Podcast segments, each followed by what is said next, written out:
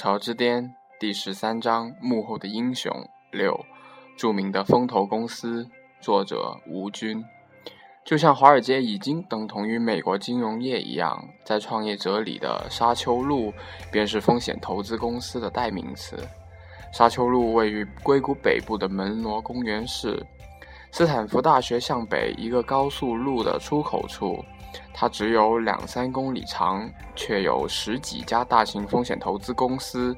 在纳斯达克上市的科技公司，至少有一半是由这条街上的风险投资公司投资的。其中最著名的包括红杉资本、KPCB、NEA、Mayfield 等等。NEA 虽然诞生于美国的古城巴尔的摩，但经营活动主要在硅谷。他投资了五百家左右的公司，其中三分之一上市，三分之一被收购，投资准确性远远高于同行。他同时是中国的北极光创投的后备公司，Mayfield 是最早的风险投资公司之一。它的传奇之处在于成功投资了世界上最大的两家生物公司——基因科技公司和 Amgen 公司。除此之外，他还成功投资了康博、三 com、SGI 和 SanDisk 等科技公司。而所有风投公司中最值得大书特书的，便是红杉资本和 KPCB 了。六点一，红杉资本，Sequoia 是加州的一种红杉树，它是地球上最大的生物。这种红杉树可以高达一百米，直径八米。寿命长达两千两百年。一九七二年，投资家唐·瓦伦丁在硅谷创创立了一家风险投资公司，以加州特有的红杉树命名，即 Sequoia Capital。该公司进入中国后，取名为红杉资本。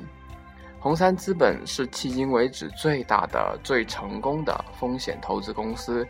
它投资成功的公司占了整个纳斯达克上市公司市值的十分之一以上，包括苹果公司、Google 公司、思科公司、甲骨文公司、雅虎公司、网景公司和 YouTube 等 IT 巨头和知名公司。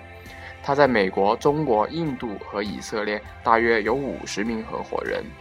包括公司的创始人瓦伦丁和因为成功投资 Google 而被称为“风投之王”的迈克尔·莫里茨。红杉资本的投资对象覆盖各个发展阶段的未上市公司，从开创期到马上就要上市的公司。红杉资本内部将这些公司按发展阶段分成三类：一、种子孵化阶段的公司。这种公司通常只有几个创始人和一些发明，要做的东西还没有做出来。有时公司还没有成立，处于天使投资人投资的阶段。红杉资本投资思科时，思科就处于这个阶段，产品还没有搞出来。二早期阶段的公司，这种公司通常已经证明了自己的概念和技术，已经做出了产品，但是商业上还没有成功。当初他投资 Google 时，Google 就处于这个阶段。当时 Google.com 已经有不少流量了，但是还没有挣钱。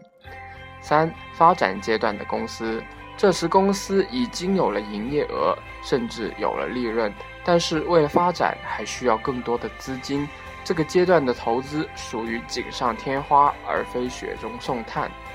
红杉资本在每个阶段的投资额差一个数量级。分别为十万到一百万、一百万到一千万和一千万到五千万。相比其他的风投公司，红杉资本更喜欢投快速发展够的公司，即使它的风险较大。苹果、Google、雅虎等公司都具备这个特点。那么，如何判定一家公司是否有发展潜力呢？根据我对红杉资本的了解，它大致有两个标准。第一，被投的公司的技术必须有跳变，就是我常说的质变或者革命。当然，如何判断一项技术是真的革命性进步，还是一般的革新，需要专业人士来帮助和把关。由于红杉资本名气大、联系广，很容易找到很好的专家。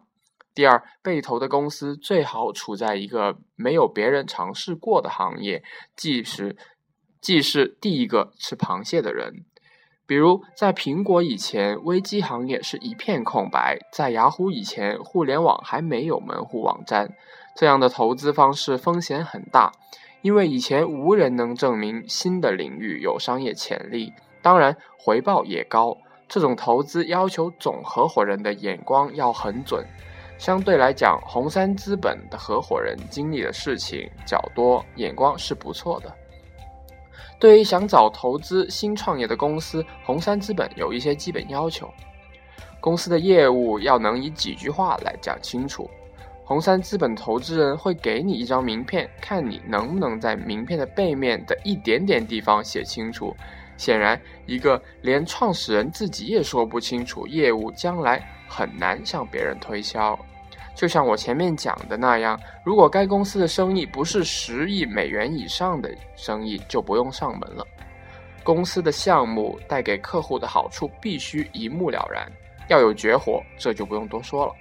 公司的业务是花小钱就能做成大生意的，比如说当初投资思科，是因为他不需要雇几个人就能搞定路由器的设计。